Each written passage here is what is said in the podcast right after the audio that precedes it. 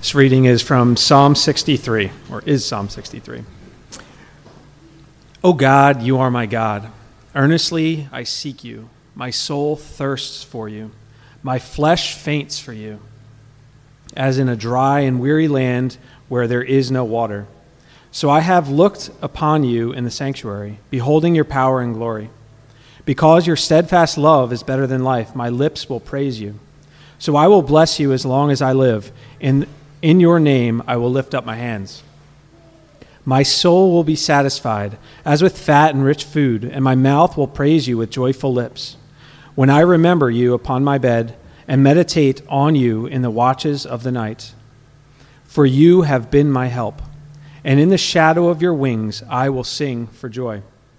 My soul clings to you, your right hand upholds me. But those who seek to destroy my life shall go down into the dep- depths of the earth. They shall be given over to the power of the sword. They shall be a portion for jackals. But the king shall rejoice in God. All who swear by him shall exalt, for the mouths of liars will be stopped. It's the word of the Lord. Let's pray. God, thank you for your word uh, to us. Thank you that you speak.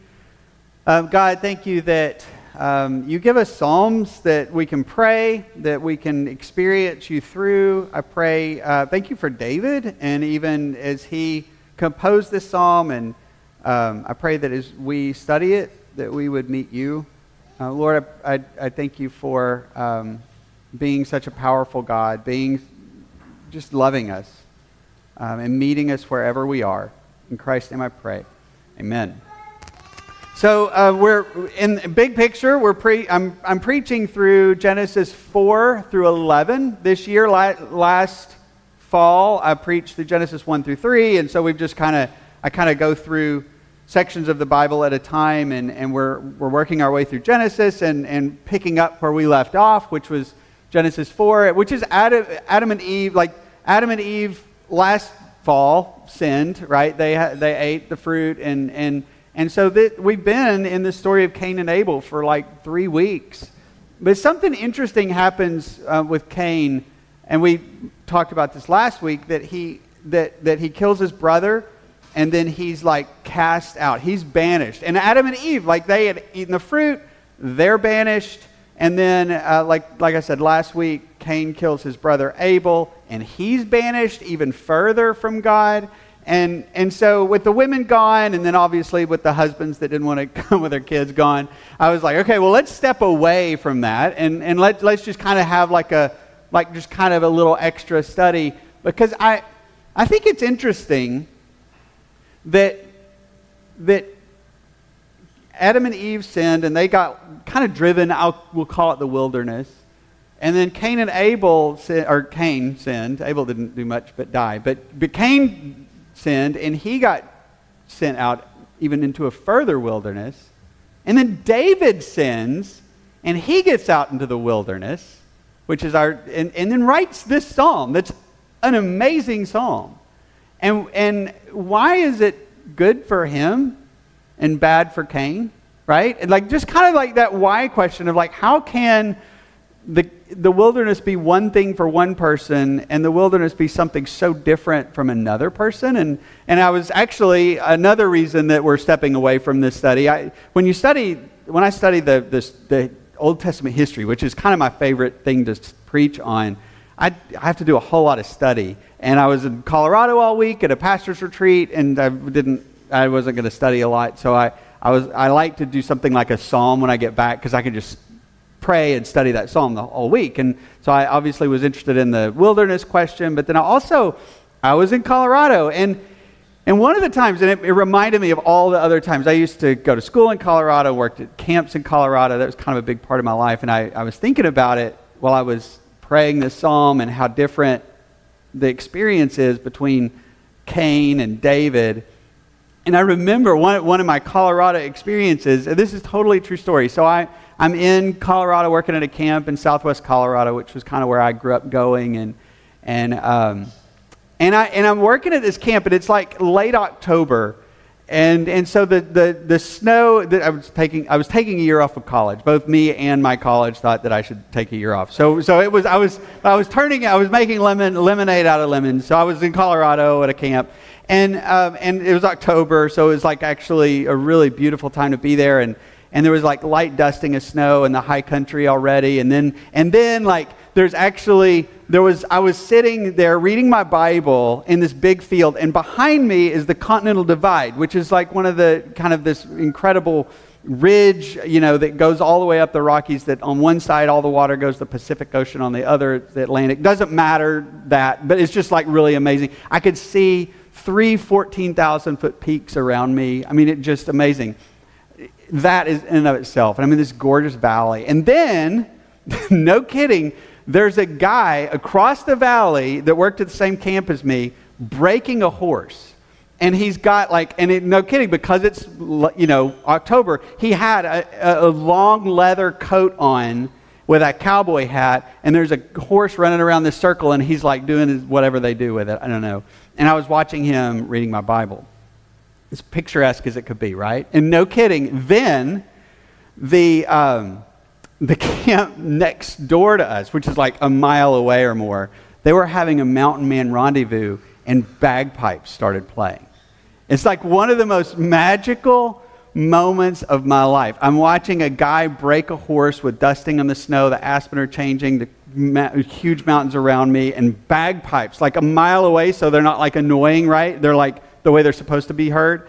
And it was amazing. I know. Thank you. Nobody thought that was funny. You can laugh at bagpipes. There are not any bagpipers here, probably. So um, it was, a, and I, I was so depressed and I was so sad. And it was like one of the darker moments of my life. And I look back on it like, how in the world could that be dark? But just because we have a certain setting doesn't mean we have a certain experience. And that and that's kind of the situation because you look at David and like it says the little, the little, um, the title, there, there's like usually in a lot of Bibles, there's kind of two titles. There's one in my Bible that's all caps. And that was meant by, that was created by the Bible people that are like making this Bible. But then there's a one below that that says a Psalm of David. And that was written by the person that put the Psalms together. So we, that's like part of the Bible. And it says a Psalm of David when he was in the wilderness of Judah. And the wilderness is a place, I mean, like a, it's not the Colorado wilderness where I've got bagpipes and all the food I can eat and, and, you know, people breaking horses. It's a different kind of, it's a dark place to live. It is a place that is, it's falling apart. Um, it's a place that's arid. It's a place where there's no water. The psalm even mentions that. It's a place where, where you go to die. And you certainly go there because you've done something wrong. And yet, David, this psalm is extraordinary. He says, like, my soul thirsts for you and my flesh faints for you in a dry and weary land where there is no water. This like that's his situation. Is like it's dark. It's it's really hard. It's it's going to be arid. It's going to be dry. He's not going to be. There's nothing about his situation that is nourishing. Um, but he goes on to say, like, I've, I've looked on you in the wilderness or on the sanctuary. But then he goes on to say, My soul is satisfied as with fat and rich food. And I can tell you um, a little bit of wilderness stuff that I know about the Judean wilderness where he was. There is no rich food. There, there's no like actual feast happening for day. Nobody goes to the wilderness to find a feast. Like you're lucky to find you know, a rabbit. I don't know if they have rabbits there, but you're lucky to find like a little rodent that you could skin and eat, right? Like it's not a place of, of plenty, it's a place of scarcity. And, and yet, for some reason, this is better for David than it is for Cain. And, and, and it's not. And I think one of the most important things to remember is it's not because David was better than Cain. If you remember, Cain brought an offering to God. His brother brought, brought a better one, and Cain killed him for it. Which, I mean, don't kill somebody for that. But there's worse things to do, like sleeping with another man's wife, getting her pregnant, bringing that her husband home and trying to cover it by killing him. I mean, if you're going to pile up, if you're going to make like a sin thing, like that's David did way worse, really. If you think about it, I mean, like we think of Cain as like the worst of the worst, but like he's not the worst of the worst. He's bad. Like don't go, you know, don't be like, go be like Cain. That's not the point of the sermon. But like it's, if there's, there's worse you can do, right? And and David did it. David, David got Bathsheba, preg- slept with Bathsheba, got her pregnant. His, her, he's like, oh, she's pregnant, she's married, and it's not my wife. And so he brings his, um, her husband home from war. He's a hero and has him killed, sends him back out to the front lines and has him killed. What's the difference? And I think really um, the difference is the first line Oh God, you are my God. I think that's it. Like, I think, like, if you were going to, like, how, how can one person have such a one experience and, and, and another person have such a different experience? And I think, I think it's that David went out in the wilderness and, and met God as opposed to went out of the wilderness because God, he was running from God. And so um, he says, God, you are my God. Earnestly I seek you. My soul thirsts for you. My flesh faints for you. There's reason. I mean, he's, he's looked on God in the sanctuary, it says in verse 2. And that, you know, that's like, that, that could be a sweet memory, but it could be a bad memory because the story, I don't know if you know, if you know 60, Psalm 63, the background of this is Absalom is his son, and, um, and Absalom is not a great son. David isn't making some great decisions. I mean, he's just like trying to be king, right? He's doing the best version of David that he can be, whatever. And Absalom is is like sneaking up and like inserting all kinds of like propaganda against him. And so David will make a decision, and Absalom's like, well, I don't know about that. It's just total political. It's like the Democrats and the Republicans. I literally, I mean, I don't know which one's which because I don't know their politics, but you know, like David's big government, you know, and Absalom's small government, or whatever. It's kind of like, I don't think, I don't want him to succeed. I want me to succeed. That's totally, in our day and age, in our politics, that was their situation. Absalom's like, yeah, he's not doing a good job, is he? And he starts a, basically a whisper campaign, to put it in our language, against his own dad and runs him out of the city. And then sleeps with all his concubines, which is a whole other thing. Um, David looks back on that situation. And let me, let me ask you, what would you think if you were like, if, you know, maybe it's different. Maybe your child isn't going to like start a whisper campaign and run you out of office. But, but like, let's say, like, let's say something seriously difficult is like that has happened. And you look back on that situation and you long for God. Like, I think that's, am- like, that's crazy and it's amazing that David looks back on all that he had, and he doesn't long for the power. He doesn't long for the authority. He doesn't long for all the concubines.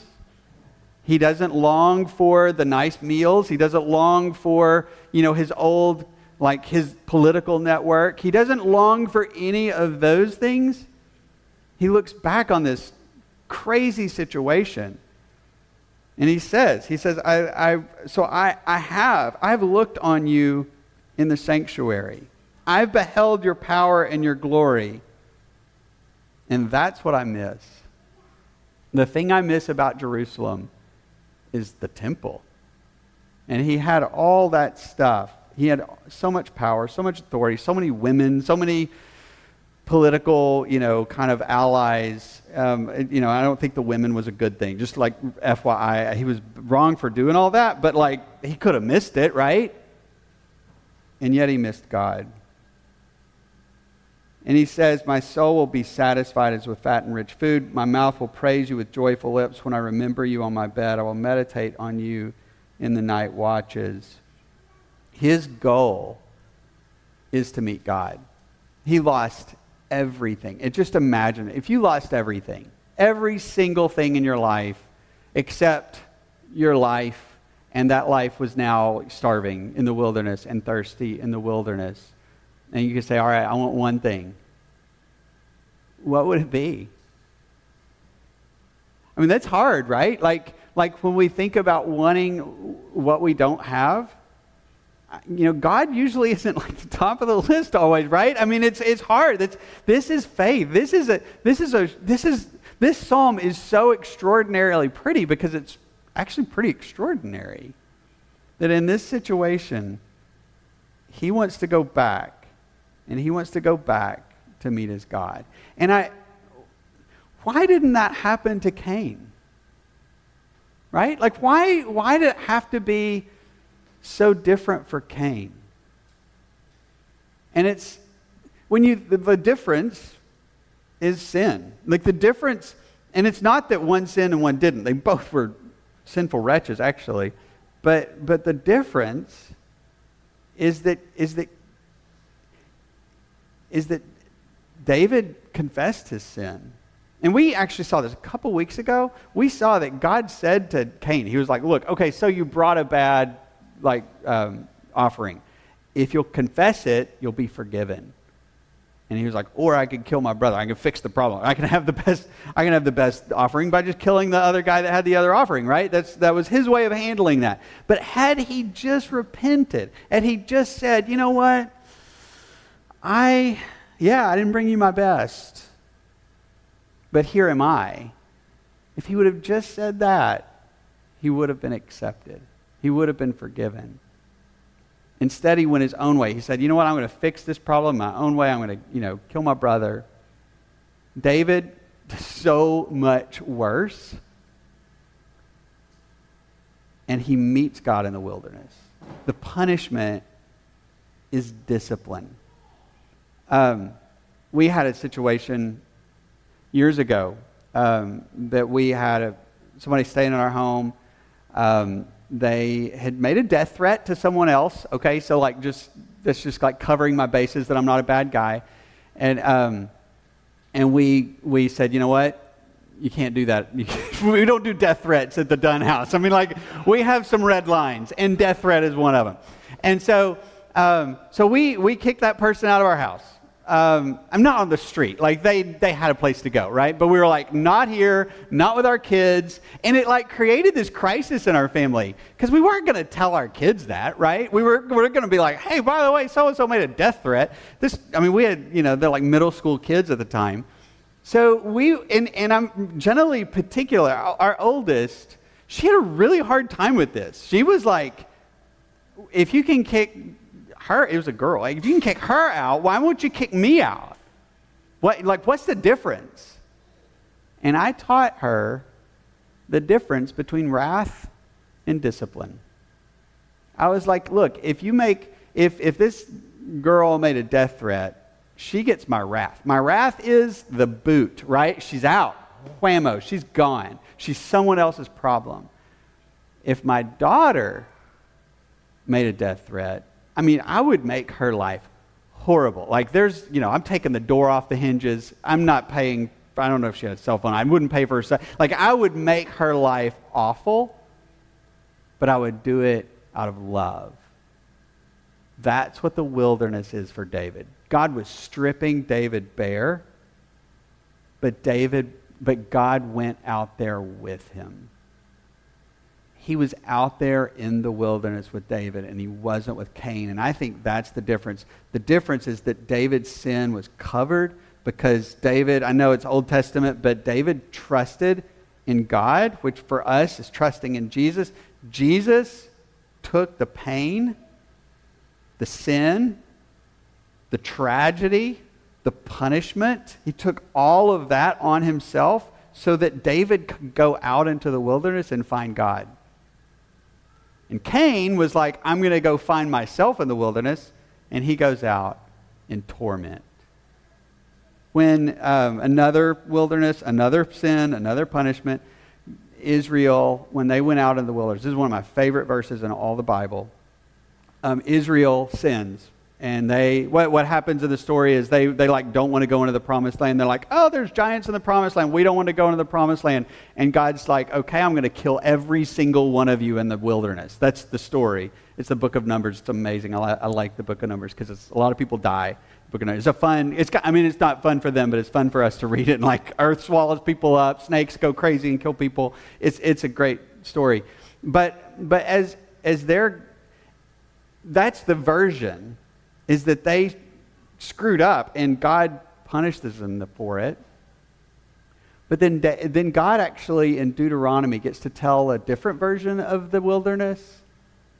And the version of the wilderness that he says is my favorite version of the wilderness is Deuteronomy 8, where he says, And God in the wilderness humbled you. He, he fed you with manna, which your fathers did not know, um, that he might make you to know that man does not eat by, live by bread alone. Um, and he goes on to say this Your clothing did not wear out on you, and your foot did not swell these 40 years. It, it, it, you know, it's kind of one of those things like, they were there for 40 years. Like clothing wears out in 40 years. There's no seamstresses in the wilderness, right? And it's like God has to remind him, He's like, have you noticed that your clothing did not wear out? Have you noticed that your feet didn't swell? You've walked a ton on hard, crusty ground in, in, in sandals. Did you notice that your straps didn't break? Did you notice, he goes on to say, did you notice that as a man disciplines his son, the Lord is disciplining you? All of us, all of us experience wilderness. All of us experience the brokenness of this world. And, and the world is as broken for us as it was for Cain and Abel. Hopefully, you haven't murdered someone. Maybe you have, and I don't know about it. It doesn't matter. You're going to find yourself, no matter what your situation is, you're going to find yourself feeling cast out. And that experience is either a place where God comes to you and what he does in the wilderness with Israel, it's like when you have little kids and like there's all kinds of noise going on, and you grab your little kid, but not like grab him by the face, but like you put your hands on their cheeks gently, and you're like, I love you. Or you're in the wilderness and you're alone. And you may feel alone every time, but if you're trusting the Lord, no matter how dark it gets, no matter how alone you feel, no matter how dry you feel, you're out there with God instead of away from God. That is the difference. When I've wrestled with Cain versus David, like why Cain's experience, why David's experience, the difference is that God was with David. And it even says towards the end, this is it's kind of a rough verse, um, but this is kind of how I'll close it out. So it says at the end of the verse, of the end of the psalm. It, it's a beautiful psalm, and then at the very end, it like turns like super surprising. But those who seek to destroy my life shall go down to the depths of the earth. They shall be food for jackals. And you're like, whoa, David, settle down, right? It, it it's one of the, you know, that the psalms get that way. But that happened to Cain. Cain was food for jackals. But because David belonged to God, Everyone else was going to be food for jackals. David was safe. And so th- this psalm, in this crazy way, just shows that what Psalm 30, 139 says that there is nowhere that God isn't, that there's no night too dark, there's no wilderness too far, there's no, you could go to the, the furthest parts of the sea and God will be there. The difference is that God is there with you or you're there alone. And so, I, as we come even to the sacrament in a minute, um, our movement, whether the first time in your life or whether the thousandth time in your life, is just to come meet God. God allows, just gives Himself to us, makes Himself available to us. And, and I, I feel like I've been in a wilderness over the last while. Um, and it means to come be nourished. Nourished by things we can't see, instead of things we can see. Nourished and not by power, by revenge on our son or daughter who's kicked us out of office. Not not political, whatever that David lost, but, but seeking nourishment from God. And Jesus Christ, our Lord, has made it that way, and we can come and be fed. So let's pray. God and Father of our Lord Jesus Christ, I thank you for the food that you provide for us in the wilderness. I thank you, God, that a psalm as pretty as this can be come from such a dark place.